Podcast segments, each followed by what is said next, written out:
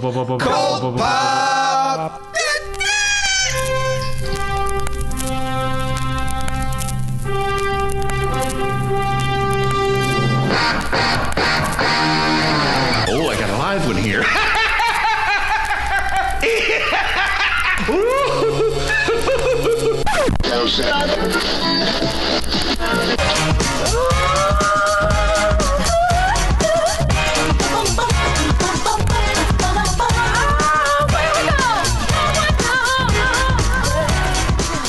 Well, hello there. What's up to all our sidekicks and henchfolk out there in the Geek Nation? You're currently, right now, this very second, tuning into the Cold Pop Podcast live stream, aka Spoiler Alert. It's the name of the show.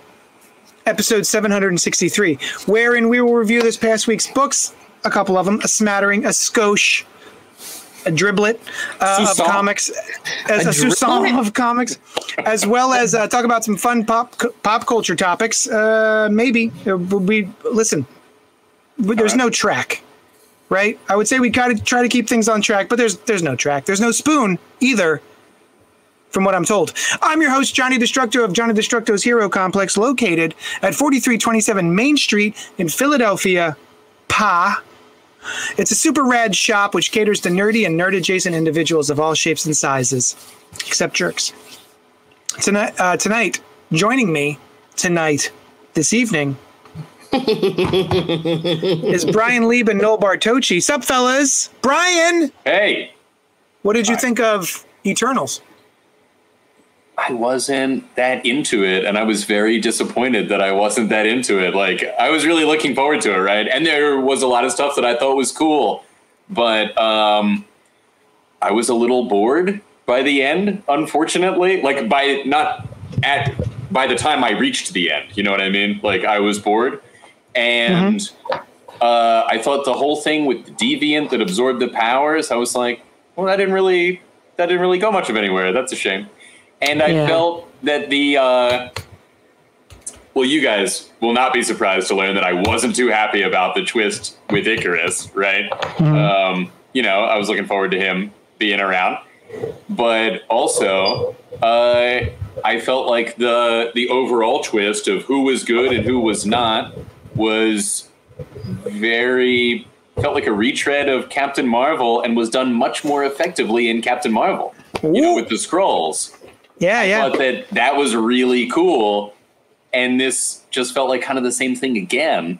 Um, So That did not occur to me when you were when you were telling me that earlier. yeah, yeah, I was like, I guess, I guess a little bit, but yeah. yeah. You know, it's like the group that you thought was bad. In the case of Captain Marvel, I think mostly because we were coming into it from the comics. Yeah. The Skrulls are often bad guys, if not usually bad guys. I'm, I don't remember how much they made you think that in the actual movie, other Yeah. than maybe just these shapeshifters are hiding among us and we're We're conditioned to think that trope that that's shapeshifters are bad. bad, right? Yeah. right. Like they could, it Yeah. could be anyone, right? Um, you know, and it turned out that they were not that they were not the bad guys. They were the ones that were that were being hunted. And a very Oh, similar thing spoiler was the case in Eternals. Yeah, Yeah. spoiler for two movies. Uh, in Eternals, though, they didn't. It wasn't clear. So I really liked the. Are we doing? Are we spoiling? Sorry, I I dropped out for a second. Yeah. Um, That's okay. So, yeah. uh, the the major turn of one of the characters betraying blah blah blah. I really really enjoyed. Um, but as soon as that happened, the antagonist of the movie disappears Yeah. and then comes back confusingly. Like, Mm-hmm. why is the deviant fighting on the same side as the person who is trying to wipe them out by the emergence? Like, there was no Yeah. clear reason why the deviant just like stood next to X character to fight the other Eternals, and you're like. If anything, the enemy of my enemy is your friend, so you should all go Yeah. against this one. But Yeah. it, like it was, it was, um, it was. If you think about it for more than like a, a uh, five minutes, it just becomes kind of confounding. But still enjoyed it. He also, No. come to think of it, the celestial being eliminated would be more in line with what the deviant seemed to want all along. Yeah, But, that's you what I mean. Like, why are you fighting? Goal. Yeah. Why are you fighting these ones who are actually like Yeah. at, at that point in the movie? I thought it was going to be like deviants and eternals working together because Earth and humanity hmm. are more special. But it was Yeah. just like I'm fighting with this guy now, fuckers, and you're like, why? yeah. I mean, he he wants to kill you. What's happening? That Um, I didn't get Didn't that out of it. I, mean, I need to. I've only watched it the once, um, and I might have missed it. But I, I was my takeaway from that is that it was just a free for all. They weren't like teaming up Hmm. to beat the Eternals. It was the Eternals were trying to beat both of those things to, uh, together. Do you know what I mean? if if that is the case, there the deviant motivation was still not really that strongly laid out. You know, like their plan. What was their plan, and did it come to fruition or not? Right. Well, he didn't. Yeah. Or, again, I I- like. I think it's a good turn, so I don't want to spoil it. But the deviant in no way attacked Hmm. newly discovered bad guy. yeah. He Hmm. just jumped, stood next to him, and started fighting everyone else. It's I not. see. I'm not saying that there was like a they high fived each other and have been in league the whole time, Yeah, or Rocky they had a quick conversation like, "Let's do this. Fuck these guys," and then we'll fight. Like it was just Yeah. appeared four people fighting two now like so it was it was um it yeah it was just a little messy it was messy Yeah. Okay. yeah I I also felt their explanation for But I not loved it, though. having. Yeah. Well, good. Yeah, yeah. Yeah. I'm looking forward to the next one. i still Um, liked it yeah I'm I'm holding out some hope that that character can return in one of the other. There may or may not be multiple sets of these people There- around. I don't know. there are yeah, and- Yeah. and there's more than just those 10 too See, that was my So- question. Like, are there multiple sets of those ten and other ones, or is it just it's other ones? bo- you know. both so there's multiple sets of those 10 but there's also Yeah. multiple sets of a bunch of others and for each experiment for each petri dish Hmm. the celestial will pick a specific permutation Oh, like of a set of the yeah, that makes Yes. sense. Ah. yeah, yeah. so for Whatever's this needed for that. Yeah. for this celestial seed it was these 10 Hmm. that's why in the end credit sequence you met another eternal Right. Whom I was, uh, who I was interested and kind of surprised to find them linked to the character that they did. Yeah. Um, even though in the comics that is the case. Uh, so what, what did you guys think about their reasoning for not involving themselves in the fight with Thanos? I didn't I- think it made any sense at all. You know? I actually, I, I actually think it tracks in regards to their motivations in the movie. Like their motivations are to only ever take orders explicitly from blah, that- right? And it was, Yeah. yeah. That makes sense. That that is the only way that I could see. uh, we'll be done momentarily. Mars Comics, who has not yet watched it, so she's got us on mute. We'll try to do We'll- like a jazz we'll mess- or something. We'll Yeah. message you when we're done. Yeah. yeah.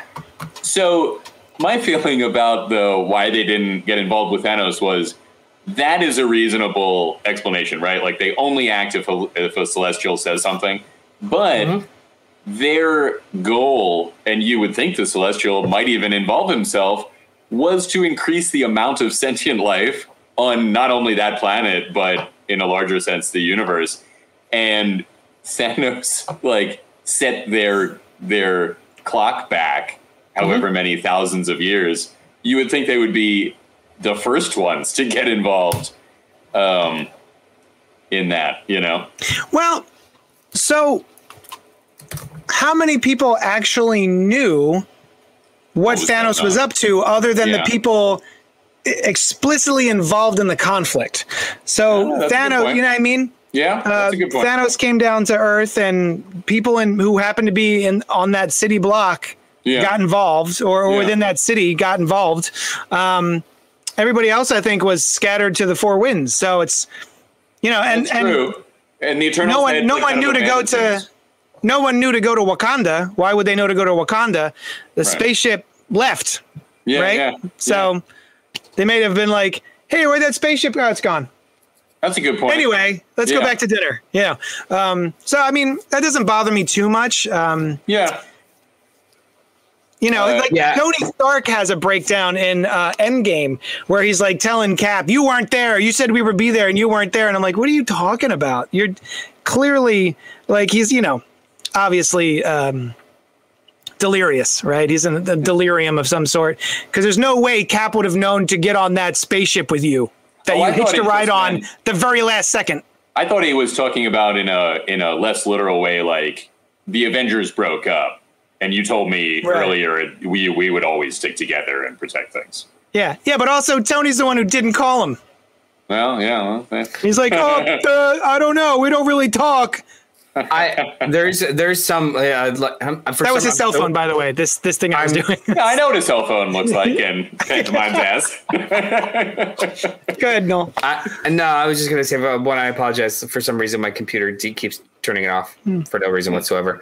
Um, but uh, some of the discourse with a lot of these movies now that we're like almost thirty movies in and umpteen TV shows, um, I do see some people basing arguments like about plot off of did the characters in the movie see the other twenty five movies? yeah, right, right. Like Right. so Yeah, it's- so right. it- like we have to like scoot Yeah. it in. Like there does there does there always need to be the argument of like, well, why didn't you call all the other Avengers? Like, just let it go. Yeah, Like, relax. no. Yeah. I it's people don't. I don't. You know. I don't call my brother when I need everything. Yeah. Like, And I always know he felt like It- it- like you it's just stop. Yeah. in any of these shared universes, it I always felt like the explanation is if you can't handle this stuff on your own, like the your movie, your TV show kind of stuff, Yeah. then you shouldn't be a superhero, right? Like Right. you Yeah. so you just should not be in that line of work. Um, Yeah, so you and- can't be calling and- people all the time. Everything's not an Avenger level threat. Also, too, most of these movies don't have scenes where they're like, "Well, let's guys, everybody, let's take a step back and let's assess if we should call help." Like, Yeah, they usually just happen, right? yeah, yeah. I did like it, however, when in uh, Spider-Man: Far From Home, he was like, "Listen, I'm there's so many other superheroes out there. Call one of them. Your Shield, for God's sakes." Yeah. And they kind of listed like why they couldn't do that. Yeah. I also like I, I do like that though. I like that conversation of like we can't listen. He's off world. Relax. Yeah, yeah. We can't do it. Um, just acknowledging that. Yeah, we know there's like a bunch of other people I who can be doing this. stuff- that must happen all the time, right? Like they're all Yeah. involved in their own movies things. It's like, Yeah. yeah. I would be perfectly suited to that, but I have to deal with this giant Yeah, guy there's- attacking my part of the city. There's no Yeah. centralized human resources in the Marvel universe in regards to which Mhm. heroes are taking care of what. Like, hey, who's checked in with Thor? Is he on world? Is he on like it's like there's Yeah. no database that like assigns people shit. So like the idea that you can't get a hold of, you have no idea where. Like they made a joke about it in Shang Chi. It's just like you have my number. I'll see you later. And Carol, Carol leaves, and Yeah. Bruce is like, I don't know how to get a hold of her. I forgot that line. Yeah. Yeah, like I, I like that. Shit like Um, that. shall we- Yeah. Shall we get to the books? Okay. What book? Mars.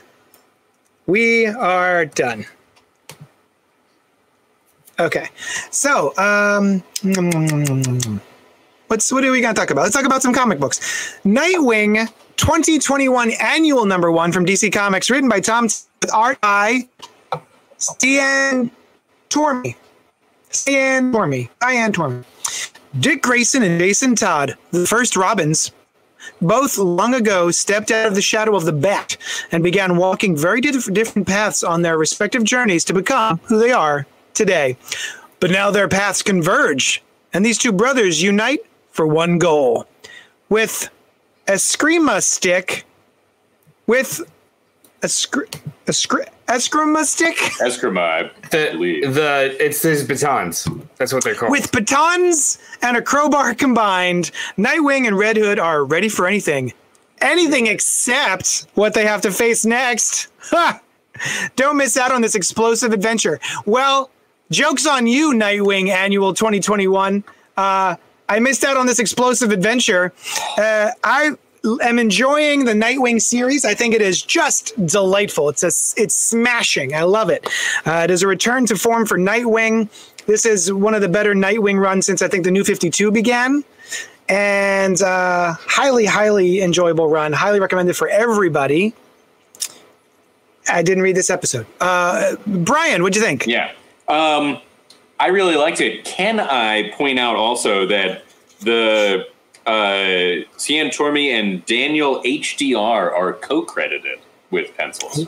I didn't want Ah. to uh, give slight Daniel HDR. Just uh, Yeah. All which you- is also all you, his last name is HDR. I don't know. Or all, all you Daniel HDR stands out there. We apologize for the slight, and we've And hopefully Daniel rectified it. HDR himself. Yeah, and to Daniel HDR himself. Yeah. He's been he's been a listener since Jump. Uh, Yeah. Thank you. yeah. I appreciate it. Um, so anyway, uh, I loved this. I loved this comic. This like, it was a very well done um, Dick Grayson, Jason Todd story, which is not what I thought it was going to be. I thought it was going to be more antagonistic, just because that's usually what Jason Todd is about when he's in a story. Um, and they really highlighted the whole like first and second Robin uh, raised by Batman and the difficulties of that and their bond between the two of them. Um, and that was great. I so I am I have not read a single issue of Nightwing, although I have been getting it because it looks so cool and you guys love it so much that I'm like I got to get to that. But, but I haven't. So I was worried that this was gonna, you know, like have something to do with the plot, and it doesn't at all. So I was hap- uh, very happy about that. And yeah, it was just you got uh, like flashbacks of them as a kid for as kids for a little bit, the old Nightwing costume, and uh, the two of them together. Really excellent kind of relationship and uh, uh, dialogue between the two of them. Yeah, No. I, I want to make I want to make a comparison. This will track. Just go with it. So there's a television show everyone se- watches called Ted Lasso. Yeah. It's it's it's wonderful. Um, what makes that show mildly brilliant is how they continuously diffuse conflict. Like Hmm. the show is almost structured how you shouldn't structure a television show. Like lesser shows will will create conflict, they'll they'll drag it out, they'll they'll make people inorganically misunderstand each other or something like, you know, just like real Yeah. sitcom garbage where, you know, a will they won't they and like but Ted Lasso explicitly will set something up and then pay it off and remove conflict. And the the the you know the the narrative of the show is just you know a little bit more fluid and realistic. What tom taylor has been doing with nightwing is something very similar. He maintains the positive nature of the character and just has him remove conflict. Hmm. Like he is just an emotionally mature character and you don't have these forced you know uh problems with his siblings or with his relationships. It's it's not like it, there's there's a sense of progression in here. And the fact that like the mystery itself of did Jason Todd kill these people on television and blah blah blah. I mean we kind of called it I I don't know about you but I kind of called it from a mile away how how Jason Todd look alike is. But it didn't matter because the actual story was about how Hmm. Immediately Dick believed him, how immediately he's proud of his brother. The the the it's it was just such a fucking wholesome book. This was Yeah. this was- I like I'm that bummed I didn't aspect of to it. Yeah, you should get to it. Um, Yeah. I also like the a slight change they made to Jason Todd's undies. yeah, the Trump. Their box, their boxer Yeah. briefs instead of uh, white Yeah. tidy whiteys. that is cool. still uh still a little too short. Why is I'll the tell Still a little too short. Yeah, Agreed. Why is especially for what he's doing. not have protection on his legs? Right. Like even Yeah. knee pads would be cool. You know? Uh, although I'll tell you, when I when I got to that page, I was like, "Oh, cool!" You know, the the classic DC stuff is in place, um, Yeah. even if it doesn't really make much sense. You know, um, in, in a proper analysis. Um, yeah. All all um, reality pushed aside Mhm. uh, and silliness. I love the original Robin costume. I I'm a, every Yeah. time that shows up, I'm like, yeah. And you know, Yeah. they've done a, a ton of times where they've rejiggered the whole thing so that um, uh, it's more more modern. But there's something about that classic, and it's just nostalgia, honestly. Um, but there's just something I love about that old elfish sort of um, yeah. outfit. Uh, but yeah, as a grown man, looking at that outfit, I'm like, that that's that's weird. yeah. Yeah, that Like kid a weird thing to dress your sidekick in. He has to he must be cold. Yeah, I'm sure he's got some training that handles that. Um, Tim Drake's, I think, is the best. Like, it looks like the Robin costume, but it is something that you might actually wear in that situation. Tim Drake's original outfit, you mean? Yeah, t- sorry, yeah, Tim Drake's original Yeah. outfit. Um, yeah. Yeah, Yeah, no, I- like you were saying that it's so cool that uh, that Dick just believes him because I did not see it coming a mile away. I was like, oh, Jason Todd just accidentally killed these three people he shouldn't have killed. He accidentally you know? on purpose. Well, he he purposefully killed them, but they, they weren't who he thought Yeah. he was or thought they were. And you know, I had no trouble believing that they were going to put Jason Todd in that situation. Um, and yeah, it was awesome that that Dick Grayson was uh, like, here are the various ways that it could have gone wrong, which is very much a people living in the comics world how they would react to this Yeah, situation. this- just like this we were talking about with the MCU and not being able to contact each other, kind of the inverse of that.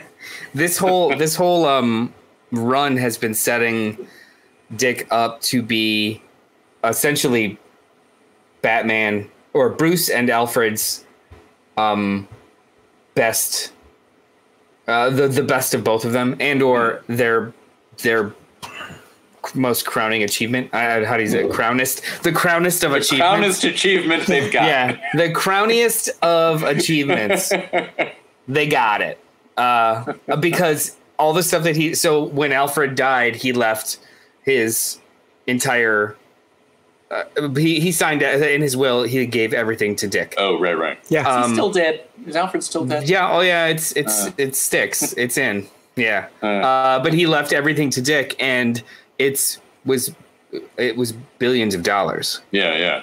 because he worked for Bruce for Huh. he worked for the Wayne Foundation and squirreled away his money for Yeah. 35 years. Yeah. But um he has been doing he's been consciously doing the opposite of what Batman would do but with the same mission statement.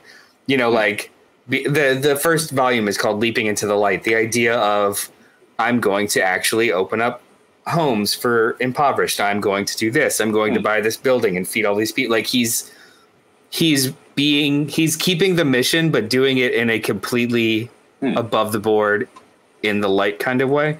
Probably more effective in the long run, kind of way. Uh, yeah, You infrastructure. would actually do that. yeah, exactly. He's actually he's Yeah. actually investing in Blüdhaven. Yeah, Yeah, yeah, yeah. yeah. Although I I often remember this one really awesome Batman comic from I don't know the early two thousands. Um, do you guys remember? There's the the clock, the like grandfather clock that he sometimes enters into the cave from, and Bruce Wayne and is on one side and Batman on the other, and they both got you know kind of leaning with their backs on the clock. And the whole story is like an entire day in Bruce Wayne's life. And you see all of the good stuff that he does as Bruce Wayne and then all of the stuff that he does as Batman. Hmm. And I don't really even remember the story, just it, that it was like a day in the life. But it, it's always stuck in my memory. I always thought it was That cool. sounds like that sounds like something Greg Rucka would have done or did. yeah, I could Because see he was that. writing it around. Yeah. like, this is pre No Man's Land or post No Man's like no, late post No nineties, Man's early Land. So Oh, early two thousands. 2000s, Yeah. Yeah. Yeah. Um, Yeah, that sounds that sounds like a Greg Rucka. And when you just mentioned Greg Rucka, that sounded like that was what was on that comic cover. You know what I mean? Um, like it sounded familiar. Uh, Mm-hmm. I was I was yeah. going to take the cheap joke and say, "Oh, you mean Armageddon 2001?" Because it's been so long since we mentioned it. Yeah, let's chat about that for a while. Yeah, the That was a it. great. That was a great What a great, crossover, you guys. Some of my favorite One of crossovers greatest. of all time. yeah. Yeah. How do, how is it? How is it? That's where we met. That's where we met. Waverider. He was in that. How is that? Man. Uh, how did they? Love Wave how did they Rider. not collected? But how did they release it? Was it all annuals? Was it? It was all annual. There were like It was all annuals. and then it was the story. Did they come out through every annuals. week or were they monthly? Oh, I don't remember. I mean, so there was like a Superman for. Oh, yeah, indeed. I have a Waverider holographic card from the old And I- DC card set wait. over there, you guys. Real question: Did they Yeah. do the triangle numbering? Like it's annual one or annual two, but Ooh. it's part four of Armageddon No. 2001. None of them had. There were no parts. It was. I mean, except for like the bookend one and two issues. They were all um, they were all their own thing. Where Waverider would make contact with somebody and see their future, um, and he was trying to find out which one of them became Monarch. Contact, and they even in books with multiple with multiple uh, or characters with multiple books, like the Superman books had each their own story that did not build on the other stories. Uh, not for nothing, but that sounds infuriating. Why is that? because I would feel like I have to read all of these other titles I'm not reading because it was part of the event that I'm following. However, the storylines only tangentially, if at all, relate to the overthread of.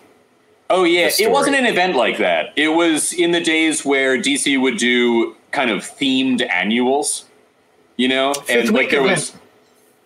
Well, It's a yeah, fifth week event, right? Atlantis Attacks is a version of that, and one of the no, onslaughts. no, I no, I, I don't think it was like that at all. It was it was more like Legends of a Dead Earth or the Elseworlds or whatever, where every book had an annual, or every book that had an annual would be part of that theme. You know, so like Legends of the Dead Earth didn't have a cohesive story. They were just all about some far future time, well after Earth had passed, and a future iteration of that hero. So I've never heard of Legends of the Dead Earth. Oh, it was cool. Um, I have one that I got from JD's shop uh, here in my apartment right now, the Flash one. Um, But uh, they used to do that, and and they weren't events in the sense of like Infinite Crisis or whatever. They weren't tie-ins to an event. It was just, at least that's how I saw it. Like I don't know. Still, I, Superman and that's I, that. I get the intention, but still, like when you've got that, when you've got that title banner, whether Yeah. it's uh, structured as an event or not, it is it's implied that it is an ongoing effort or an ongoing narrative. Not It's, it's the same days. problem we have now when it comes to like King in Black tie-ins. Like they had nothing to fucking do with King in Black. There's just like it's like the Red Sky shit. Just like oh shit. I was just getting ready to say the Red gonna- yeah. Sky from Yeah. Crisis. But uh, Yeah. this was, I mean, this was just before tie-ins to events really existed. And it really, like, I never thought of them as events. It was just, I mean, it, it hmm. was a thing, but they're all, like, some of them weren't connected at all to each other. They would just, like I said, they would just be like, this is the theme of the annuals this year, you know, that kind of thing. And there was no story reason why you were seeing these stories. Hmm. You know what I mean? I, I think I think I would lose patience with it, like I do Yeah. today when it comes to like Omega and Alpha issues, but the actual in between is a bunch of annuals. They just did it with Infinite Destinies or whatever it was. Like it was. I didn't even I didn't read a single issue of that. I think That's I what read I one mean, like, the show. they- they but those all- continued one to the next, right? Or no? Not, Kind of. not really. Yeah. Like they Yeah, each yeah. they each were just standalone stories about one of the people that now possess an Infinity Stone. Right, right. So they uh, were thematically Yeah. connected, but there was no page like issue to issue. Yeah. And it, sorry, sorry, Jay. We should probably talk about the comics we read this week. I don't know. Sorry. I find this to be an interesting discussion on a comics related show. The Me You Love Um, in the Dark, number five. Sorry. Mars said, "Oh, like Evolutionary War." I don't know that one. Oh, I was that know- the high evolutionary was like from way back Yeah. when. Yeah, I yeah. think that's what the, I think that's what they're talking about. Uh, Kevin says, "My 13 year old self is totally with you, But which one of I, us? But which one of which one of them?" yeah. Probably, Are you- probably, um, no, probably, uh, Brian. No one's ever on my side. The Me You Love in the Dark, number five from Image Comics, written by Skottie Young with art by Jorge Corona. Ro can no longer ignore the connection she feels to her unique housemate, or wait, what? Hold on. Ro can no longer ignore the connection she feels to her unique housemate, or the extreme and intense danger that relationship could hold for her. Okay, so guys, Yeah. I have I read maybe the first two or three issues of the Me You Love in the Dark. I'm I'm on board. I like it a lot. Um, basically, it's a it's a spooky haunted house story, but like there's also a relationship blooming between the the spooky ghost and the and the woman who is uh, taking up residence there in order to work on her art. And um, can Ro Ro can no longer ignore the connection she feels. Correct me if I'm wrong, but in issue two or three, did they not have sex? Yeah. They uh, Wait, what is she ignoring? I didn't. You, write you guys are already solicitation. fucking. What? I didn't write the solicitation. I don't know. I'm just I, saying. I feel like it's uh, it's yeah that that ship has sailed. Also, Yeah, that's that's that's my that point. is- that is not what happened in this issue. No. Oh, also, to me yeah, to I be- didn't read this issue. Yeah, Um, I called it back in issue two. Uh, Yeah. What you wanted to happen, JD, does not happen. quite the opposite. Oh, Yeah, You were all like, "Wouldn't it be a great story if the monster Yeah. wasn't malevolent?" Yeah, sure, it would have been. It's not Yeah. this. I So found myself malevolent? immediately like, oh, it's like every other story. No, Yeah. thought they were doing something. No, I don't think Yeah. it's every other story. I have never seen a story like this where the ghost reaches out and was like, "Sup." Yeah, true. Now, to be fair, it is one of those deals where it seems as though the ghost does not know that it has done something horrible, and Hmm. I think that it's like kind of a like I had no idea that causing extreme pain was bad. You know that yeah, kind of thing. I don't. I don't Like think it's- Hellraiser? I never saw that. No, uh, no. Um, Okay. I, I don't. It's not. It's not. Um, this is a very common. Some could argue pedestrian story, but not in the way that you think. Like all he did, what all the, the the creators did, where they took a very boring scenario that's usually in Hallmark movies about abusive spouses and just made him a ghost monster in a house. But it's Oh. literally the same exact plot line of uh I was lost. A now Lifetime I'm movie? Found. Yeah. I was lost, now I'm found. This guy's too good to be true. He's everything that I want. He's smothering me a little bit. Oh, I can't leave. Oh, there's violence. I, like it's the Oh. same exact to a T thriller. But he does seem though. Like, do you agree that like there is that kind of innocence to this ghost? Like, I hesitate to say innocence because he's like killing people, but he's doesn't seem to know that that is a problem.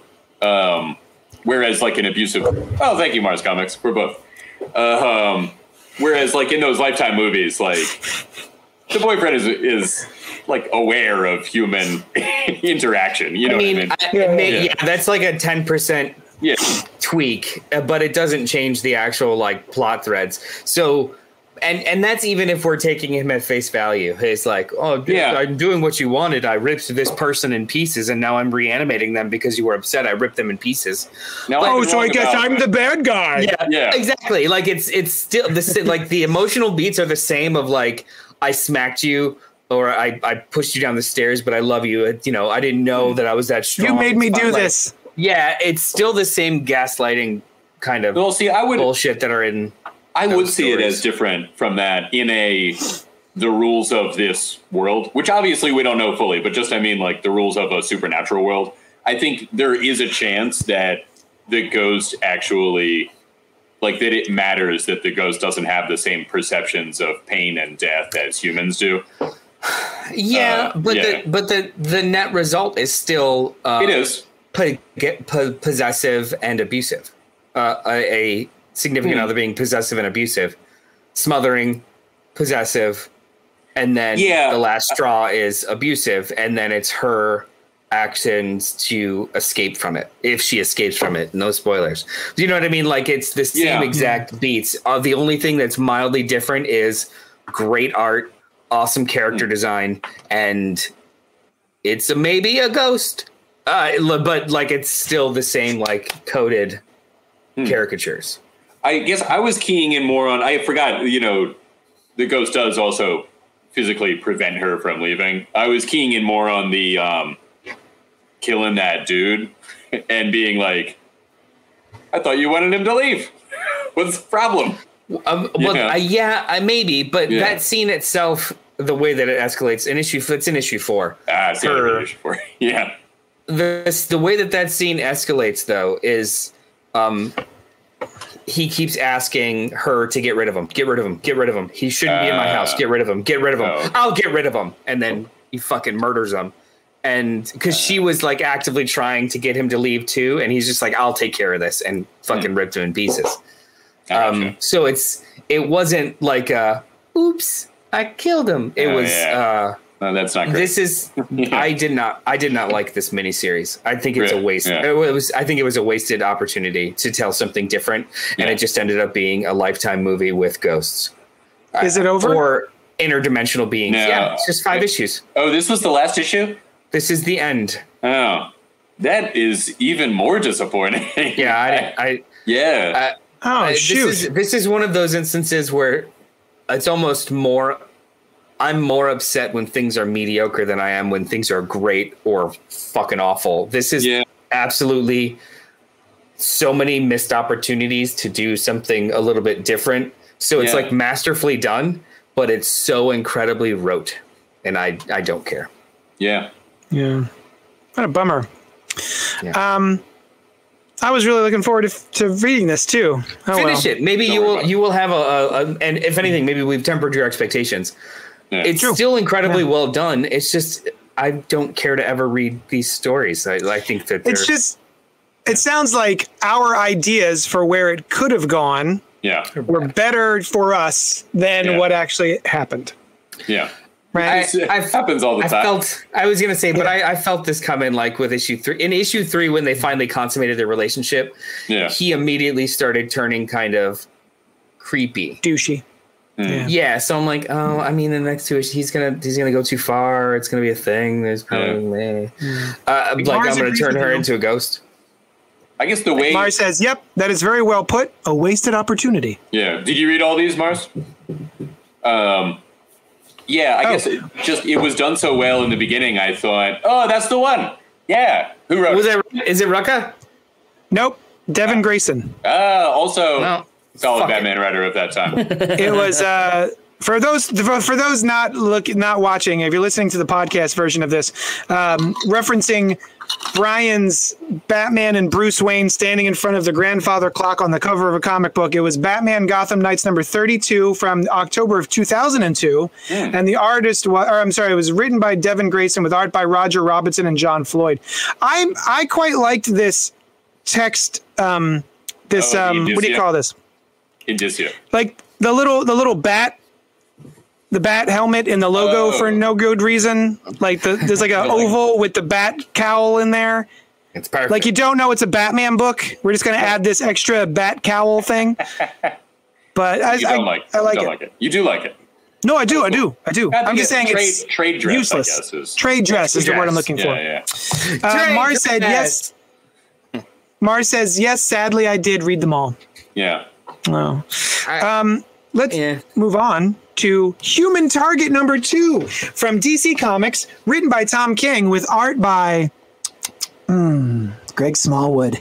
Christopher Chance now has 11 days to solve his own murder with almost no leads. It would seem the case of his own death has gone cold, but it's about to get a whole lot colder. Enter Ice, former member of Justice League International, arriving at Chance's office with some unexpected information and mysterious intentions. Hmm? This was great. This was so good. Uh, I actually read one of the books this week. Uh, it's like what the third, fourth book we're talking about. I actually read it.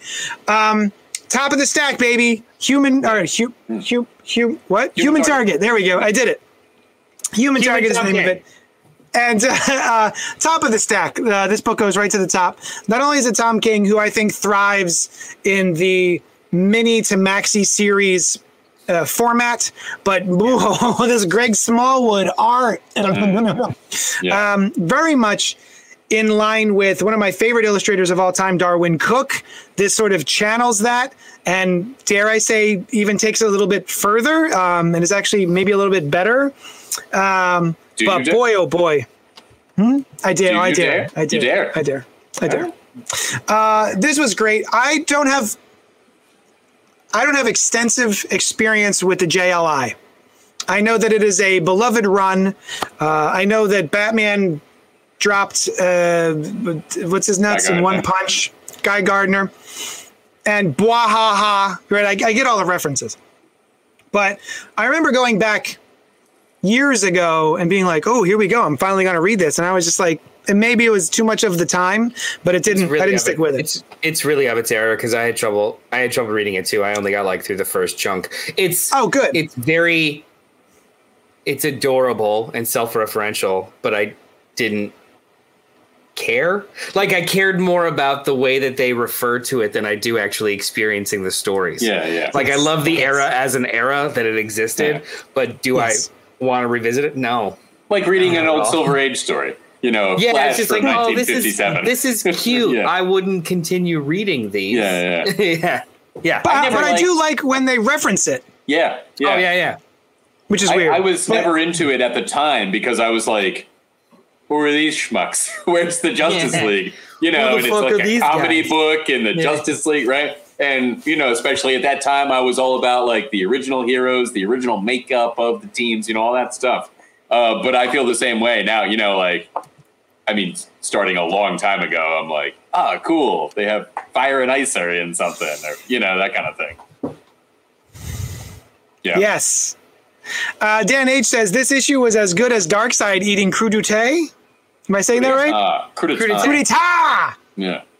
A Dang it. coup d'etat? I'm not 100 percent sure what that crudité? is. A crudité is a, a vegetable tray. Am I thinking of a coup d'etat? You're thinking of a coup d'etat, uh, which they also occurred in that book. a blow to the head? A coup d'etat? No, uh, a uh, an overthrowing of um, Oh yeah. a monarchy or Yeah. Oh, a It is, coup. it is A coup, literally yeah. uh, blow to coup the head. d'etat. But Yeah. was there that in this? Did that happen? Oh no, we're still we're talking about uh, uh, Mr. Miracle now. Uh, For anyone who hasn't read Mr. Miracle by Tom King and Mitch Gerads, do yourself a favor and go read it. It's great. I don't care if you're one of the people who's like, I don't like Jack Kirby's Fourth World. Meh, meh, meh. That's me. I'm I'm the guy going. Meh, meh, meh. It doesn't matter. It's a great story. Um, there. so yeah, uh, look, this book though, off to a great start. The first two are top notch, absolutely enjoyable. I liked seeing Ice. Um, although, okay, so Brian, did you have a lot of experience with JLI? See, yeah, I know him. I didn't read the book as it came out very much, but I've like read a lot of what came after, and I feel like I have a lot of experience with the JLI It by feel- this point. this characterization of Ice, I don't know her very well, but I'd like to. Oh, um, She feels a little bit like she has been shimmied into this femme fatale visits the detective in order to get him to take a case kind of. We're going to flirt a lot. Right, right. there doesn't seem to be a lot to her that is very like her personality doesn't seem different than that. Uh, does, does this feel like ice to you the character? Um, it it does, but this is also Ice is not normally like that. It kind of fits here because she is she is a femme fatale, but her innocence seems to be her like draw. Her vulnerability is her draw in this, which is very much like she was a very naive character. Like that was her defining trait. Was she was like a small town girl in the big city kind of thing. Um, and the pairing of her and Guy Gardner was this like polar opposites kind of deal. Um, Also, I looked it up. It's crudité, but it is spelled with an S at the end. So there we go. crudites It's crudats. credits yeah billy credits Uh, anyway, uh, the um, I think that because of the reveal at the end, it, she maintains her normal characterization, but with a hint of self or um. Uh, she understands her role, like yeah. She's in The- more embracing, and I think also Self-aware. allure. she's self yeah. she's self aware of her Yeah. persona, external as well as and like she's self aware of the, the the persona she has, so she's playing with it, and we know this because of just that last page reveal of, uh, essentially Christopher Chance kind of just saying like, yeah, yeah, I know I'm being played. This is great. yeah. yeah, And this Which is is also well wonderful. after, like this is well after her time in the JLI, so it makes Mm-hmm. sense that she is a more mature person than she was in uh, as a very young person in, in the JLI, a young adult. And they did the they did the title card sequence again too Yeah, at the end. it was awesome. Oh yeah, that yeah, I like that. The, um, yeah, this um, this art is phenomenal. They really capture like uh, this like mid-century uh, kind of 70s movie poster kind of uh, uh, thing. And, and i'm thinking of a variety of movies that i have never seen like the french connection or something like that. Uh, and what that looks like. The coloring is great. Ah, this like God. washed pastels kind There's- of thing. Very cool. th- it's it's in a weird way it's almost getting an, it's getting annoying talking about Tom King's books because we keep saying the same thing over and over again that the art is spectacular that the I mean we do Two out of This is three. prob- this is probably the only one that you that you've been enjoying uh actually Yeah, are you up to date other- on there was Supergirl or Supergirl yes Supergirl that's the other one like. i'm into Yeah. that i'm Oh. very into that yeah Good, Yeah. good. yeah Until she until she rips somebody in half. Yeah, I always read, and this one more so than Supergirl. Like, I'm reading it with trepidation. like, I hope nothing goes wrong. I mean, but, they you can't. we'll see.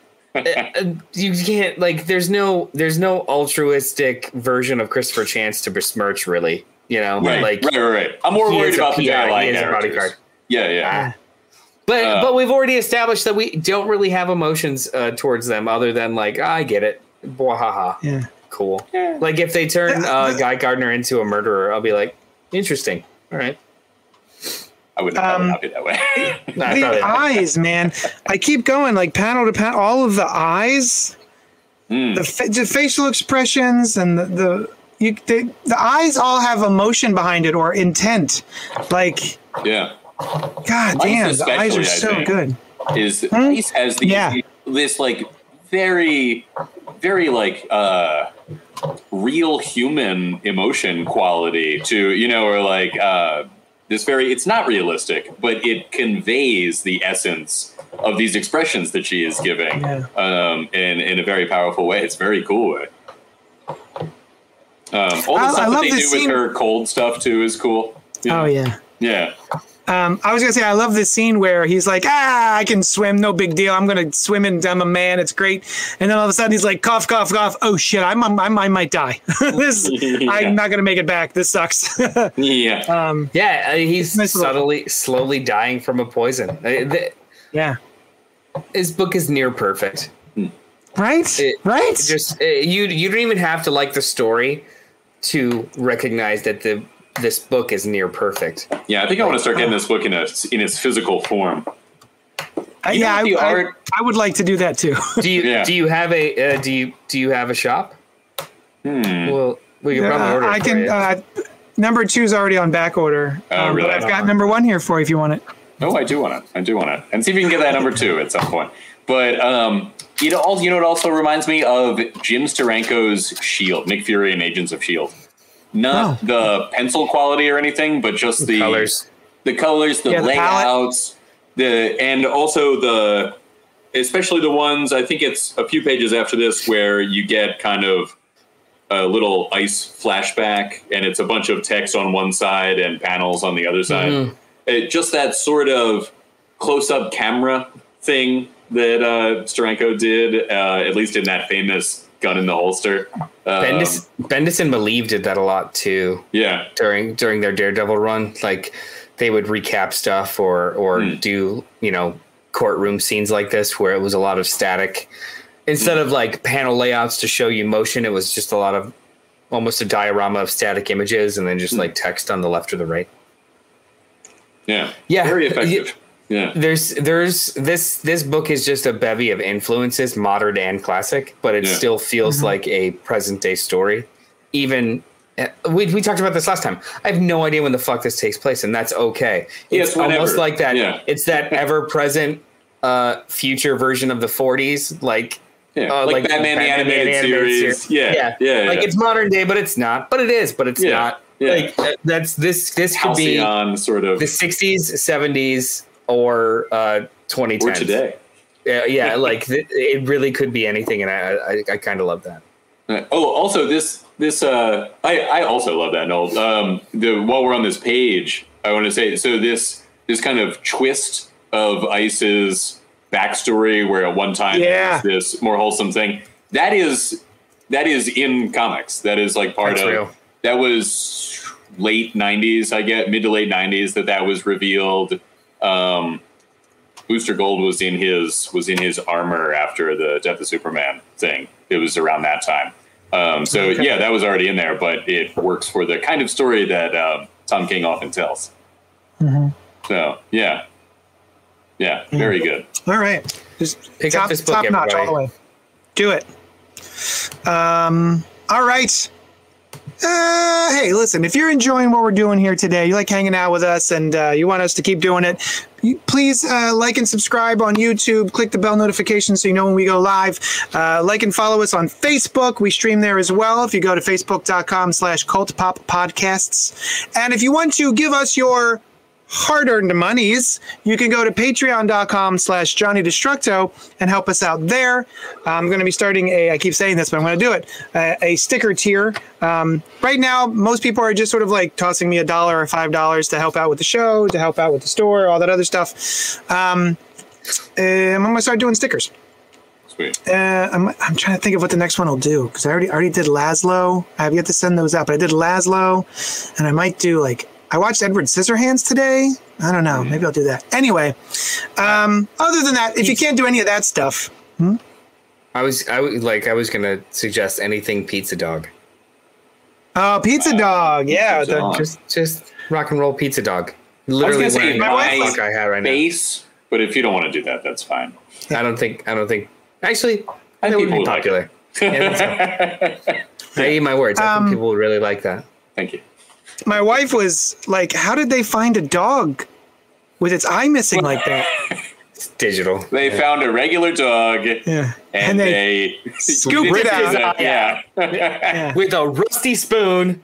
yeah. They didn't have to do Uh, and they- that, but they They did. did it three Show times. business, 'cause- baby. They did it three times because the first two dogs didn't make it. Oh. They're alive. Um, Their just acting was terrible. Oh yeah, no, they, yeah, they just they suck. They probably should have screen tested them before they ripped their eyes out. Before the eye thing. But how would they know if it's going to work with the no eye? The, how to light the socket and stuff. It's a whole yeah. Um, So, um, Noel has written in the thing here instead of a thunder round for some reason, Thunder round. a, a, a segment called No Review slash Recap. uh, it's not a segment so much as just I'm going to talk about this alone. Nobody or nobody else read Avengers number. 50. There's no 60 second timer. Yeah, I it's a 96 page book. I, I kind of wanted more than a minute. Okay. Uh considering you're not gonna do the solicit, I'll take care of it, I guess. Oh, I got Avengers number 50, Marvel Comics, Jason Aaron, Aaron Kuder, Javier Garron, Ed McGuinness, Carlos Pacheco, and Steve McNiven. Throughout this supersized extravaganza, fans will witness the shocking conclusion of World War She Hulk, finally learn the true purpose of the prehistoric Avengers, uncover the shocking secret of the Iron Inquisitor, watch the Avengers recruit some surprising new members, and follow the Ghost Rider on a quest for vengeance across the multiverse that will spark an all new era in Avengers history. Noel, take it away. This book was weird as shit. Uh so I I kind of wanted to see your face reactions, but that's fine. This book was weird as shit. Uh it it was structured like a uh anthology book. However, it was they took every single fuck you. They took every single plot thread from the last 50 issues and either wrapped it up, recontextualized it, or teased it ongoing. This was absolutely you could pick this up and not have read a goddamn thing in the last 50 issues Huh. and been like, oh, uh, because it was all in chapters. It was like it was a bunch of 10 page chapters that addressed something. Um, and some of these plot threads go back to like fucking Jason Aaron's run on Wolverine. Like it's this because the, orb shows up from original. An original sin, right? Yeah. Yeah. There is so much craziness that goes through here. Uh, there's a prologue, an epilogue, and nine chapters, and each one kind of works off a plot thread. You've got like the, the they listed them all in there. Uh, the the Vampire Nation, the the the BC Avengers, the all the stuff with um, Atlantis, She Hulk's whole reason for being how she is. Like they, he literally just like started knocking down plot threads, and halfway through, you're like, is this the end of his run? no, he introduces like two or three more new ones. Eh, Like this is absolutely wild. I Red like Hulk has the star brand. uh, that that uh, otherworld version of it. He also introduces or creates I don't know like 15 new characters because they're setting up this multiversal Avengers and multiversal Legion of Doom. So Oh, is this going to be uh, Avengers Forever? yeah, it it leads into some of the Avengers Forever stuff. So he he literally creates a bunch of new superheroes just in one splash page that have never been heard of or not. Because the the whole conceit is that there's always been some sort of amalgamation or version of these characters that find each other over eons, like over the last millions of years to just kind of In this world, not Yeah. like oh okay, I gotcha. this world and others. There like it, hmm. like there's there's heroes we know of and those that we've never heard of yet or hmm. had never heard of. Like it's it- he just keeps he keeps making his focus bigger and wider and I'm waiting for it to break but it's still like capital C comics and it still is really fun. Um in the middle of all of it you've got this wonderful scene with uh with Robbie Reyes um crying getting the Avengers to just verbally confirm for him that if he dies, they'll take care of his brother. Like Oh, this book is just great. This whole run has been great. I don't know why people are crazy and bitching.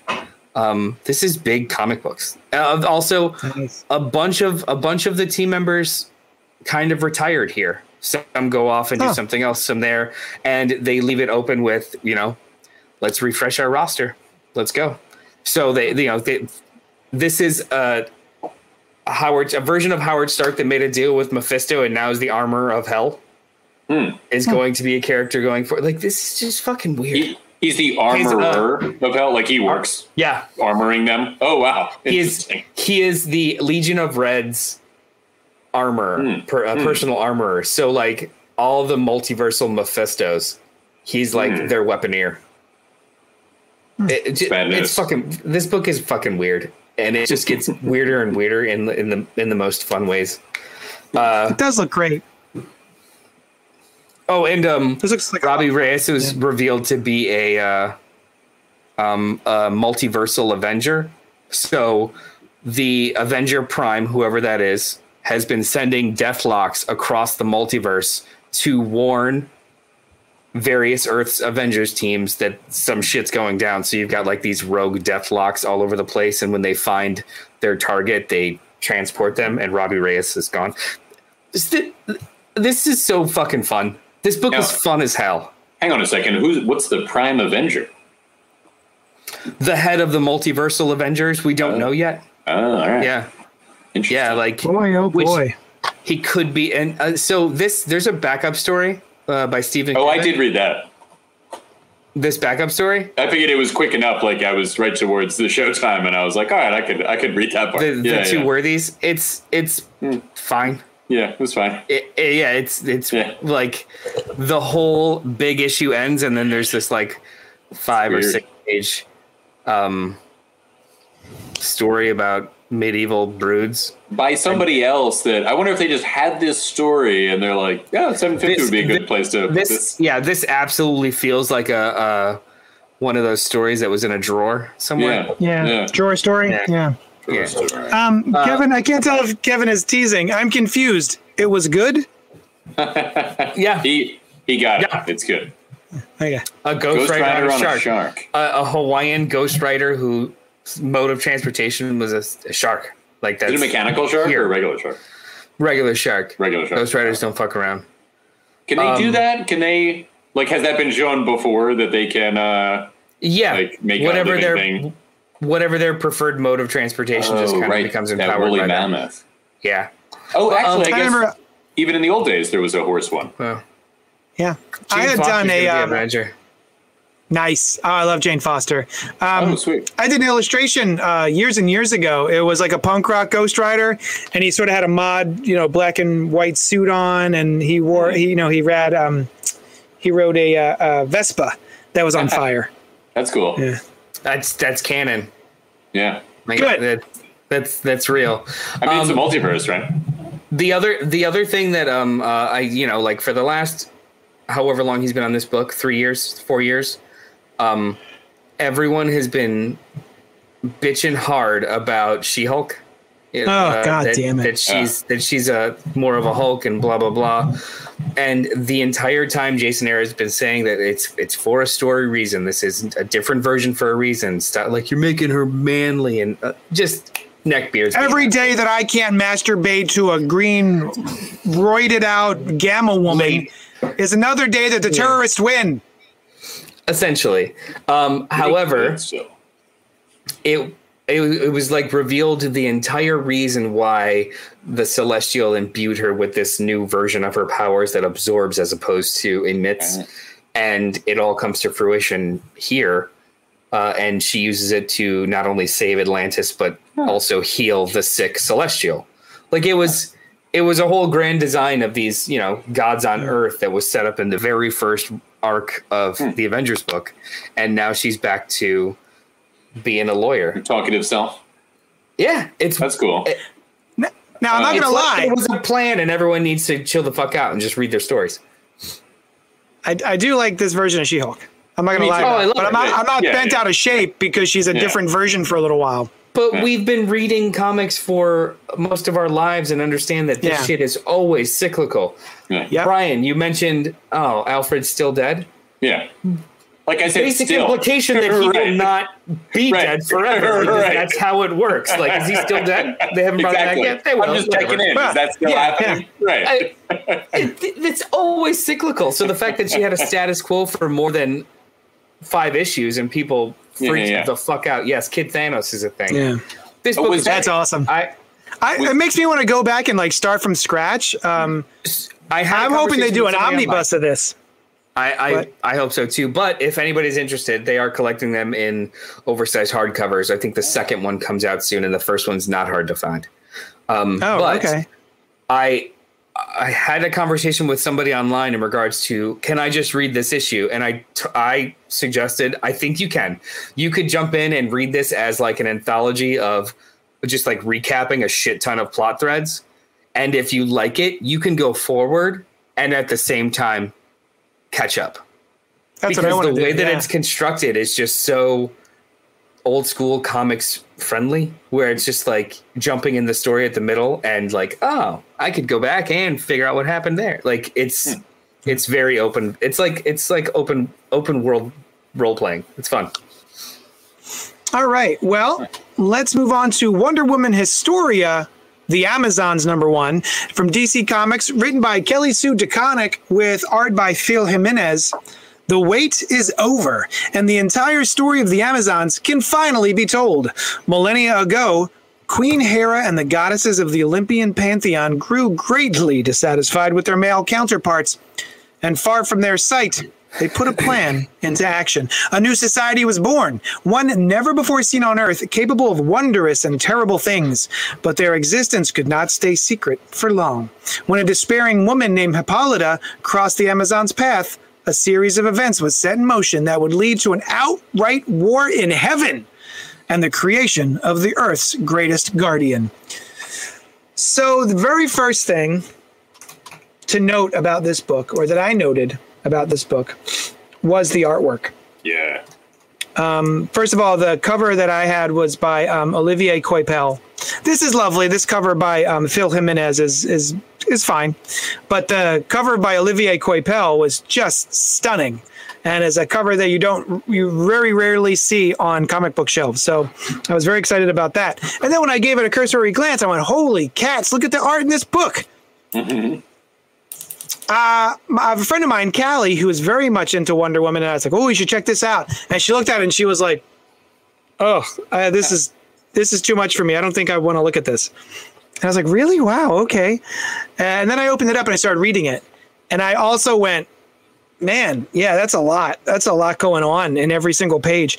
I think the problem lies in the coloring of this book. There are so many there so basically back when Dark Knight Strikes Again came out, Frank Miller was trying new, bigger pages. He was drawing with like I don't know, fucking Sharpie or something. And um, his wife, Lynn Varley, had just. It seemed like, and I apologize if this is offensive. Seemed like she had just discovered Photoshop, and she just discovered all of the different um, things that you could do with Photoshop, and uh, it was hideous. Just like through every single trick in the book, every Photoshop trick in the book was in that book. And um, I felt similarly about this. The artwork, I think, really detracts from the uh, the work that Phil Jimenez put in. Um, there's a lot of digital effects and a lot of a lot of hoopla going on. That being said, the story was interesting enough for people who like that sort of thing. Um, I don't think I care about how the way the okay for me specifically the way that the history of or the creation of Themyscira is brought about is like a two-page prologue to a story. Uh, I don't care. I'm like, okay, oh, is that how it happened? Great. Let's. Where's Wonder Woman? So um, there was a lot of effort in this book. I think everyone worked really hard on it, but I found it to be more like homework than something I was actively interested in or engaged in. What did you think, Brian? I really liked it. Ah, um, good. Yeah. Tell us more. And and I really liked the art too. Um, I had the same experience that you did when uh, when I opened the first page. I was like, "Ooh, this is a lot." You know, it's like it, it reminds me in that sense a little bit of Decorum, but the art style is very different. Um, you know, and and it's a lot visually to process. And it was also I was reading it shortly before the show, and um, and who is that one? I forget. It's, NT, one of it's, the, NEO, it's NEOP. Okay. Um, so yeah, it's the art is a lot to process. There's a lot going on color wise, but also there's a lot of very intricate things happening. And, um, but after the first, like I'm looking at the first page and I was like, there's, this is going to be hard to get through. And as, as I kept going, I was just like more and more into the depictions of all of the different gods and goddesses is very cool. Like the way they choose to render those things. And, uh, um, how they choose to display the different like Aphrodite being the goddess of love and and uh, Athena the goddess of wisdom and and put that forth in or like Zeus's godliness in their in their uh, personification was very cool. It's also I think notable that when you see Hippolyta, the art is not like this. Yeah, that's cool with all the vases describing the torture of of uh, human women, yeah, or various wrongs that have been done to them. Not not it's not depicting their torture for that reason.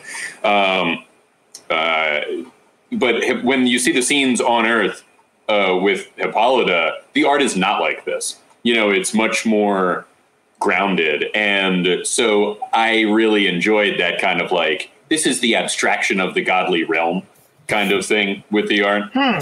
Um, that's I how I. That. Yeah, that's how I got it. Um, and I also really liked how their interaction with Zeus goes. That very often in these kinds of tales, Zeus is just an arrogant jerk. And I'm not saying he wasn't that in it, right? Like, but he also, like, at one point they say, you know, he's like, well, women get mistreated sometimes, you know, that's life. And she's like, well, what did did women do anything to deserve that? And he says, as a whole, no. Individually, sometimes, you know, like any person, you know, like any group of people. Um, so he was not the outright opposition and kind of jerk leader that he is often portrayed as, but there was still there was still definitely friction between the male and female goddesses on gender lines. Um, I thought it was very nuanced. It was cool. So, also, two words showed up. One, Iotopia, that I did not know in the very beginning. This is the Iotopia of the history of um, the Amazons. And I looked it up. Aristotle described it as like a systematic account of something that happens. And the other one is the name George pops. So they just call somebody George. And I was like, oh, that's odd. George, as it turns out, is uh, rooted in a Greek name. I, I forget what it is. It's like George, but longer and Greek sounding. So, yeah. I, I, Georgicus. loved, I, Yeah. I, I also loved this. Yeah, Hmm. I um I loved the. I uh, you know from jump I I don't care about the, the History of the pantheon and, and yeah yeah like that was they you know they're magic they're over there they started tell your story so like I, I like I'm I'm I, I'm not inherently interested in the full uh, family tree hierarchy. However, the way that it's presented here with all of these goddesses kind of seeing a pattern before others and wanting to do something above the board about it, yet um, they can't get anything done, kind of create this little little plan to to hatch female protectors on the, in the mortal realm. And i think that that's super dope. Uh, like it was just done so incredibly well. Um, do i need to remember every single name of the five amazon daughters of each goddess? No uh, it's cool that it's here though. Like this Yeah. read very much like a wonderful issue of like the history of the Marvel universe or something like Yeah. that. This was all I- this was all preliminary, but it was just so well done. I I, I enjoyed the shit out of it. I think that's where I get stuck, where I'm like, all these names, this this person sired this person, and blah blah blah. And I'm like, ah, ah I, I'm not gonna remember all this, and then I get stressed out about it. I'm like, am I am I gonna need to remember these names later? Because I'm not. Like, nah, don't worry about it. It'll be fine. Like, they even have a guide in the back with all the different people if you would ever like to look it up. But, eh, you know, I'm sure it, they're just, they play the role of being the sort of first Amazons, and which one is which is probably not that, like, the name of each one is probably not that important to the story. I saw you mentioned JD in the in the comments that this particular spread suffers from uh, Diodato panel orgy, Yeah. again like i i interpreted this as like this is more levels of consciousness than you can handle kind of thing Oh. like there's so much Oh. of this going on because this is the realm of the gods I um, see. and portrayed in- Yeah, almost like um um visual feedback. yeah Like you don't have too the many spectrum. dimensions for you to Yeah, you don't out. you don't Yeah. possess the proper spectrum to be able to actually handle this. yeah There's definitely That does not that. make for And, a uh, pleasant reading experience. no, also, no, look at this. Look at this up these upper right three panels. What is happening here? i don't know It was like Uh, there were there were there were There's- pe- hang on there were pieces and times when uh, like I I agree like I have trouble with J.H. Williams stuff a lot where Mhm. Tell me a story don't just like you know bombard me with imagery i didn't have a problem with this. I don't know why. Cool. i just i That's followed the text boxes. It like i didn't like it was it was almost like a double pass each time. Um, i would read the text boxes only and then i would like circle back and do the imagery as opposed to kind of absorb them at the same time. And then by the end of the book it was just it was it was very linear so i was like fine. Also too yeah. the the the way that this book is being released, it's it's bi-monthly, and Phil Jimenez, I think, is only doing this first issue. Oh really The next issue is going to be Gene Ha, and then the third issue is uh, Nicola Oh. Scott, and it's just different eras or different parts of the history of Amazon. Oh, that's so like this is this is this one's one and done. Hmm. The style or the story structure or what's happening in the next one, I don't know. Hmm. I, I I I feel like we we got this format, but the next issue is going to be completely different, which it's is funny cool. or interesting that you mentioned text boxes and all. I think that helps that Mm-hmm. um, the text is fairly sparse, right? If this was a denser read, both covering up the art and trying to figure it out, but also just having to go through a lot of text while this art is is happening, that would be a very different experience, and I think not as enjoyable an experience. Yeah, I wonder. I wonder what what DeConnick's um, script was like. Like how much of this is Jimenez, how much of this is her like Alan Moore level dictation of the Yeah, imagery. yeah. Uh, because for there to be like this is a perfect example that I think a lesser writer would put their work on the page as opposed Yeah. to eliminate their work to make sure that the page works. You know, like it's it's just it's really confident and and really well done. So Man, Yeah, JD, Uh, go ahead. Oh, there I'm you just go. curious to see what you think of the Hippolyta parts. Like now that we've talked about it. Oh no, you're right. Um, the the God the um, Olympus style stuff is very um, on purpose, right? Um, and then we go to Earth, it's much more subdued. Yeah, Yeah. yeah, yeah. Agreed. No, I didn't notice that. You're right. Um, I, I'm even less excited about issue two because I really don't like Gene Ha's artwork. Bummer. I uh, I don't. Uh, there's I can't remember anything. I've, he did a book that we reviewed here called May. It's M A E. Um, I remember that one. I don't remember it at Yeah. all. yeah, How long, Doesn't how long well ago was that? Number two. I'm I usually sure. don't forget about that shit. Um, Yeah. But yeah, it's not for me. I'm not. I'm not super into it. I hope, Um, I I'm glad. Every, I'm glad everyone liked this. I, I respect what this was doing. I respect what this issue was attempting. Um, it just wasn't for me. Yeah. Um. Let's see. Boop. Boop. boop. What's next? Anything? Ah, King of Spies number one. Image Comics, Mark Millar and Matteo Scalera. The world's greatest secret agent has six months to live. Does he die quietly in a hospital bed, or does he make up for a lifetime of bad decisions? I'm going to assume he's just going to. It's just going to be six issues of of him in a hospital bed getting his bedpan cleaned Yeah, Quietly. and quietly. Yeah. Yeah. No dialogue. less than that. He's four been issues. There's gonna be four issues. yeah. He's been propping up an unfair system for over 40 years. Now he knows where all the bodies are buried and has nothing to lose when he turns his gun on everyone who ever made a buck creating the mess we're in right now. So I wasn't entirely sure if this was supposed to be a tie-in to the Kingsman. Um because it's the King of Spies and they, they keep talking about the Kings in this. So uh, I was wondering if it was going to be part of the Kingsman storyline that Mark Millar also created and wrote. Oh, he, Uh, I, I didn't don't know think he that's the case. That. Hmm? Uh, yes, It was called no. Secret Service in the comic books. Oh, okay. Um, but the, the movie The Kingsman, yeah. uh, yeah, it was based on Secret Service. oh, how about that? Yeah. So um, this was fun. Uh, I, I quite like this. Uh, I like a good spy tale. I also like a spy who gets a conscience. Uh, after he's diagnosed uh, that he's only got six months to live, um, and he You starts to specifically like, like, it when it's six months to live. Diagnosed, months to that's live. he gets the conscience. It's, a, it's Yeah. a real specific sweet spot, Yeah, but this yeah. book, Yeah. it's like it was made Oh. for that sweet spot. Yeah. Yeah. What a great, glorious read for you. I Yeah. I I was surprised how much I liked this. So Yeah. I hmm. I ha- I feared that it would be Mark Millar Edge Lord garbage, yeah. and mm-hmm. then That's, the I mean, you always first- run that risk. The, whole- the whole first opening sequence is Mark Millar Edge Lord garbage, but then in the second and third act. You realize that he is self aware that it's Edge Lord garbage, and the main character wants to subvert his post actions, right?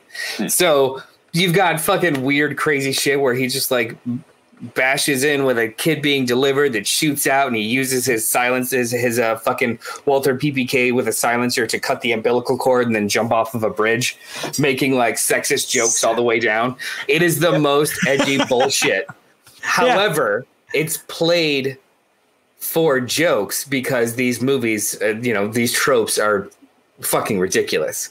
Yeah. And I, I just, I really liked the juxtaposition of the first act with the last act, and like, oh, this might be, this might have more meat on its bones than just cycling through cliches. And I, I, Yeah. I really appreciated that. And I love Matteo Scalera art. It's, it's chaotic, but also really clean at the same time. I don't know how he mm. does it. Yeah. It feels very much like I mean, he does it Rafael with a pencil. Albuquerque. Hmm. It feels very much like Yeah, Rafael really. Albuquerque. His lines are a little thinner, but yeah, absolutely. It's Yeah. like they come from the same kind of school. Yeah, I really liked it too. I um, I'm glad I didn't hear anything about the solicitation before I started reading this book. Yeah, Um, same.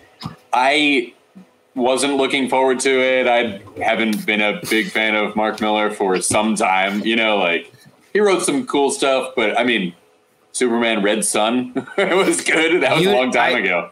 I we bring this. I think I bring this up every single time he he gets mentioned. You of all people need to read Starlight.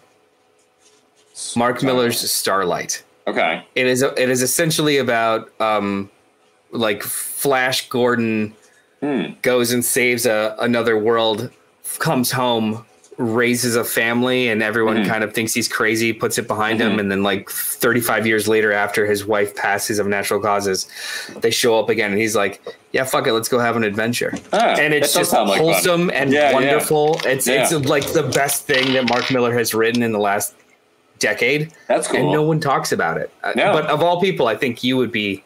yeah, it does sound That's cool. your that's I your love that kind of yeah. Yeah.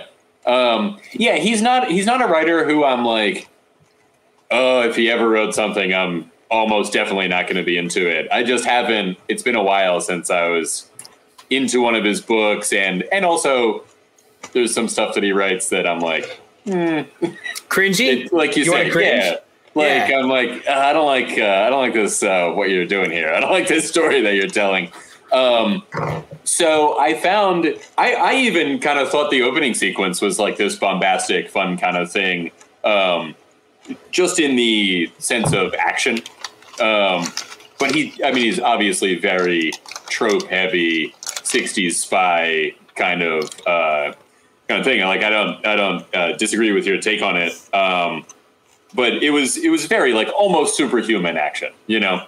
And then to not know that it was heading in this direction where he's a bunch older, he's realized that he behaved poorly in the past and um, is starting to get this idea of like, hey, we really could have done something good for the world and we didn't.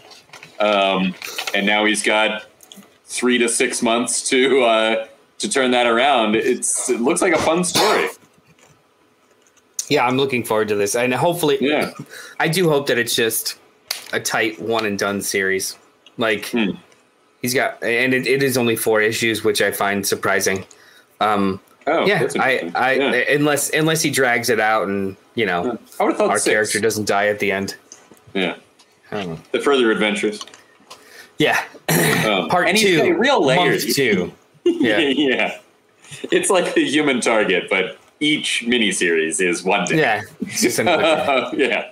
Um, he's very layered too. This guy, like, you learn a lot of different things about his past. Not that they're so different from each other. Like he's kind of mistreated one child and never met another one.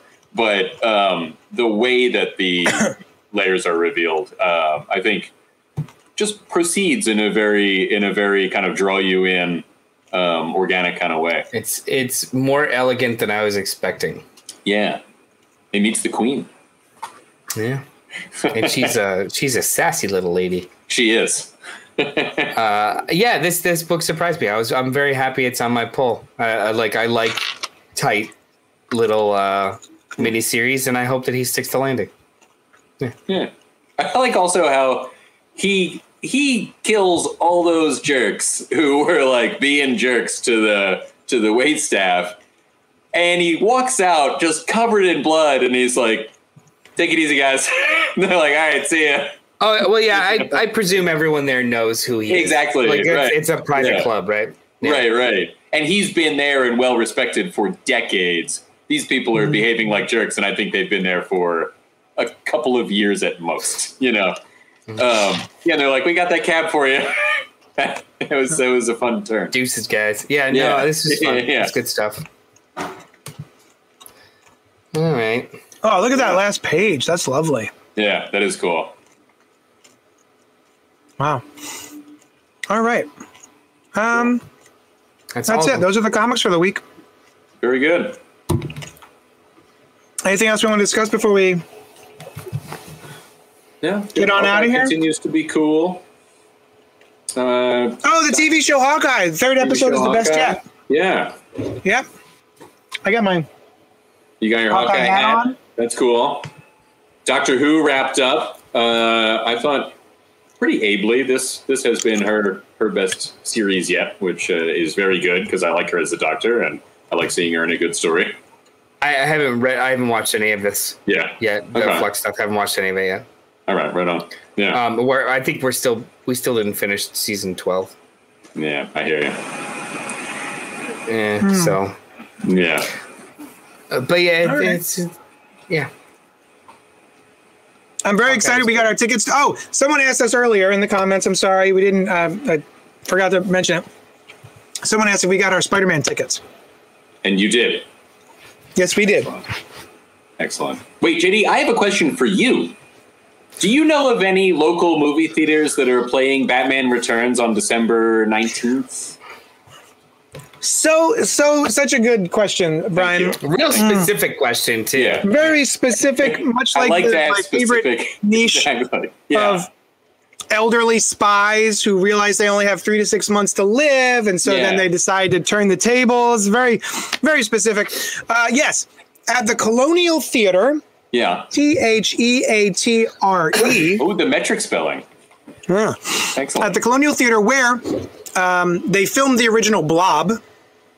Everyone runs out screaming out of the movie theater at the end of the Blob. That's the movie theater. The Colonial in Phoenixville, Pennsylvania. also, I think uh, Harry December- Houdini performed there once, or somebody Oh. of that, na- some vaudeville personality, or something like that. So whoever it was, they performed there. Excellent, excellent addition. Uh, thank There you, go. for adding You that. Got it. Yeah. Oh. Um, You December wiki up or 18th. something. No, I mean I'm from Phoenixville, so Oh. yeah. December 18th, Saturday, December 18th. Um, I'm sponsoring Johnny Destructo's Hero Complex is sponsoring Batman Returns on the big screen in 35 millimeter, and uh, I'm also designing the poster for it, which will be for sale there. I'm hoping to have some stickers to sell there, some you know, Batman Returns related stickers. Makes sense. I might actually make some shirts as well. So yeah, come see Batman Returns, Phoenixville, PA, the Colonial Theater. If you need tickets, I'm selling them for $9. Uh, I've got 25 of them. 5, 10, 15, 20, 25 of them. Um, although they are going quickly. So if you need them, let me know. Uh, otherwise, you can get them at thecolonialtheater.com. And come hang out with us and I see one of my favorite one of my favorite Christmas movies, Batman Returns. Indeed. Yeah, and you could meet at least It's- two out of the three of the uh, cult poppers in person. That's true. It's one of right my- by purchasing these it's- tickets. One of my favorite movies that inconsequentially features Christmas. What are your other top fifteen movies that Uh, that inconsequentially- inconsequentially feature Christmas. Uh, Yeah, Die yeah. Hard very spe- yeah, excellent. Inconsequentially features Christmas. Has nothing Yeah. to do with the plot, so I wouldn't call it a Christmas movie. Sure. Um, Uh, uh, Gremlins. Um, right. Yeah. The uh, second one, right? Iron Man first one three. take place? First Yeah. one. Okay. Iron Man three. Uh, They both take place at Christmas, right? They both do. what? Do they? Both of Ooh. Iron Man movies? 3, that's a good one. No, Gremlins two does not take place during Christmas at all. Does it not? They're just Oh. in a toy It's area. in Clamp Towers. Like it's just fucking. It has nothing Yeah, to yeah. do with it. with it. Land Yeah, Towers. yeah. Yeah. But anyway, I guess I'm thinking of Home Hawkeye. Alone 2. There you go. yeah. Home Alone two is Christmas. How does this happen two years in a row? Oh, you're neglectful Mm-hmm. parents. That's how. Yeah. Yeah. Mysteries. Anyway. What about Edward Scissorhands? Um, Patrick, that is a that's holiday such movie. A large That's- span wait, time. hang on. That is a Christmas movie. It is a parable or allegory, oh, or Alright. no, it's a it's a parable about the origin of snow in Florida for the hmm. holiday. Like Okay. it's it's literally like a tall tale about Oh, interesting. holiday mythology. I just What about rewatched that today. Hawkeye? Yeah. No, So it's far. not a hol- like it's it's so movies that have the holiday as just an aesthetic. yeah. They're not holiday movies. They're movies that feature a holiday. That's No, that's like, what I'm saying. Like narrative it fit rules, onto right? your list? Your list of Hawkeye? Well, I mean, it's not over yet, but yeah, I I, mean, Yeah, yeah. I like by the numbers, yeah, it inconsequentially features a holiday because his Yeah. drive is to, like, the deadline is to be home for the holiday. Like planes, trains, and automobiles. but actually that makes it a better case for the holiday anyway because his entire narrative drive is to be home for Christmas. So Yeah, I would I would sure. say that that's more of a holiday movie than Die Hard is because you could replace any event that gets him to go into that state to see his wife for the first time since she took an out of state job, an award ceremony, a birthday, an acquisition. Uh, like That's true. St. Patrick's In Day. doesn't scene- have to be the holiday at all. The scene, all. the scene where there's the guy in the elevator and he writes on his chest. He could be like, "Now I've got a machine gun. Gobble gobble gobble." I, the ho- like the ho ho ho is is it's it's a. You're right. The entire movie falls apart because of one virt- uh, visual gag. Uh, it, like No, I was I was literally agreeing with you. And Gobble, gobble. on top of it. Yeah. Yeah, you would just write a different holiday Yeah, boo. yeah. You know, yeah. I was Happy agreeing with you. Day. I didn't. I, I didn't know. I, I, this is apparently this is such a fucking hot take that people have been attacking me for the last like week uh, when I shared my opinion that yeah I have a whole a very a very long and intense like social media thread about it where I was just like hey hot take I think that these are these are genre movies that just feature or aesthetically have a holiday included they are not holiday movies because the Yeah. narrative has nothing to do with the mythology and or ho- uh, like seasonal holiday. It's just it happens that time of year. That's like saying any any movie with air conditioning is a summer movie. Like no, it's it's a movie that has the aesthetic of heat in it. Like it's they're different things. Um, so like I was going back and forth, and some people were just like, "Die Hard wouldn't fucking exist if it wasn't for Christmas." I'm like, how do you figure? He was there for Christmas. I'm like, replace it with any event he'd have to travel out of state for Yeah. and the movie He was there for a for a meeting. it still functions like what about Yeah, all the people exactly. in the building i'm like they're in the building like I- like you could literally come up with any other reason now if if he was saving uh, a, a santa taken hostage it's a holiday movie now because it literally has to do like saving the holiday has to do with the rest of the movie it's it's yeah Yeah. that, yeah, Mars Comics. Any movie with a rabbit is an Easter movie. Yeah, I mean it's the same logic. It doesn't make any sense at all. I wouldn't make a ca- so. Batman Returns was a movie that kind of blurred the lines for me. So like it's technically just a genre movie that features the aesthetic of the holiday. However, there's a bunch of plot threads that explicitly reference and have to do with seasonal mythology or holiday mythology, including consumerism, including um uh like uh, there was there was a couple of them like we were hitting them off one by one. So like Batman Returns is like the closest to being an actual Christmas movie. Then like way closer than Die Hard and and Gremlins and actually Gremlins was pretty close too, but still like it's like oh also this hot take does include I I think that you should watch these movies during the season. That's what the aesthetic is for. Yeah. Yeah. But that doesn't make it a holiday movie. It just makes you Just like not everything that you do during the December holiday season is intrinsically related to the fact that it's Christmas around that Yeah. time. But it is Yeah. happening in the background. It's it's and it's Yeah. an, it's an aesthetic. Uh, Like somebody had shared too. Uh, apparently, there's like a whole iceberg of this. Like, well, it's a tiered list. Like, there's a level one holiday movie, level two holiday movie, level three, level four, level five, and like by level five, it's just the movies that you want to watch during the holiday. So, the Lord of the Rings trilogy is a level five holiday movie. I'm like, shut. It's not just up. me. Yeah. I I literally put on Lord of the Rings the other day, and I thought I was the only one who was like, for some reason, in December, I kind of want to watch Lord of the Rings and Star Wars. Star Wars, I get because it was like I can for a couple that. years there, it was It was- they were they were December. coming out in December. Also, it's Yeah, like those are like mythological tales, and Christmas is a time of also tale, honestly you too i think it's a lot more logistical than that. Like they are long involved movies.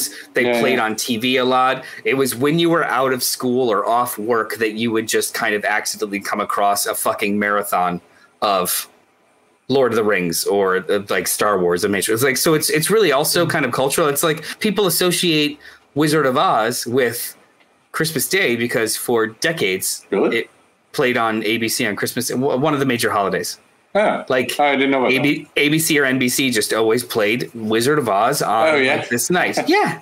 Same with uh, uh, Ten Commandments was Easter and uh, like Should have it's a been whole Passover. thing. Yeah, that's my hot take. Sorry. Uh, we I gotta have go. I have two Yeah. questions. Oh, do we? Yeah. Oh. No, I mean, go ahead. What's up? I had two questions about Edward Scissorhands. I just revisited that today, and it never occurred to me. There's two two very th- two uh, funny things that occurred to me. I can remember one of them. one of them is uh, at the end. You've got uh, what's his name from the Breakfast Club, the bully, Anthony Michael Hall. Anthony Evil Michael dies Hall. tonight. Evil dies tonight. Um, you've got Evil dies tonight, and he um, they they chase up they chase um, Edward Scissorhands up to his house, and um, Edward Scissorhands you know he starts beating on um, Lydia Deetz, and so uh, Edward just fucking just hits him right in the, and he puts him out the window, and the guy falls and he dies. And it's you know very uh, made very clear that the guy's father is a piece of shit, and uh, they're rich and powerful, and all this other stuff. Uh, and so, in order to keep the townspeople from bothering Edward, she brings out another one of you know a, another one of the Edward Scissorhand things, right? To be like, oh, he, the the roof fell in on him and he died. See, here's here's another one of his hands that I just took off a shelf. That's proof. Nobody goes in like the police who are part of the story. We see he goes he gets arrested earlier in the film. They don't come to collect the kid's body and like put up a crime scene and actually look for the corpse of Eddie Scissorhands. Drives me nuts. Hmm. You're just like, ah, yes, the, the bully is dead. Edward gets to live in peace up at the hill, and no one, no one asks any questions. Huh. It's a, Well, it's a parable. Yeah, It's a parable. Yeah. Like, yeah, I, ev- all of all of the you know creation myths would have ended if you actually scrutinized. Like, well, how come nobody Yeah. investigated that for the 200 Yeah. years later? And that's happening? Yeah, like, how come somebody didn't just take it back? Yeah, like they all fall Yeah. apart. it's just there's there's movies out there that drive me nuts when it comes to that sort of thing. Like I can't, I, I I couldn't tell you a single one of them right now. But growing up, it would be like the guy was framed for murder, and then he got the guy who framed him for murder. But at no point is there any evidence for him to present to the police that he is not still the murderer. Um, it just looks like he murdered another guy, uh, but he's, he Like goes free. And I'm like, right. it's just you murdered the murderer, and now still no one knows that you're not the murderer, but you're free to go, sir. I'm like, when the police get here, they're still going to arrest you, dude. So uh, it's a Christmas miracle. Mark says it's a Christmas miracle. That's why uh, Edward Makes sense. Gets to go free. Super Anyway. holiday movie. Yeah. Oh, it's a great movie. God, old old Tim Burton, original Tim Burton was awesome. Yeah. Batman, Batman. Returns. Yeah. Um, Edward Scissorhands, Nightmare Before Christmas. Uh, what's the other big one? Beetlejuice. Beetlejuice. Beetlejuice. Also very good. Yeah. God. Yeah. And that, Now he uh, just, was- I don't know. uh, He doesn't have any Sweeney. style anymore. What's that? He, he, I never saw Sweeney Todd, but I loved the play, and I've always wanted to see the movie. No, I would say check it out. Yeah. All right, let's. Noel's got to get out of here, and I got to All do right. my orders. All right. Everybody, thank you for hanging out with us. We will see you um, next. Will we see you next Monday? Am I still in the might. Poconos? I don't know. We'll probably still see you next Monday at nine o'clock. Same bad time, same bad channel. Love you. We'll let see you know. later. Thanks so much for listening to Spoiler Alert. Check out all our shows, including the Cannibal Horrorcast, where we review classic and contemporary horror, Oh, it's so spooky. and Gutter Talk with the Black Tribbles, recorded live every week at Johnny Destructo's Hero Complex in Manayunk, PA.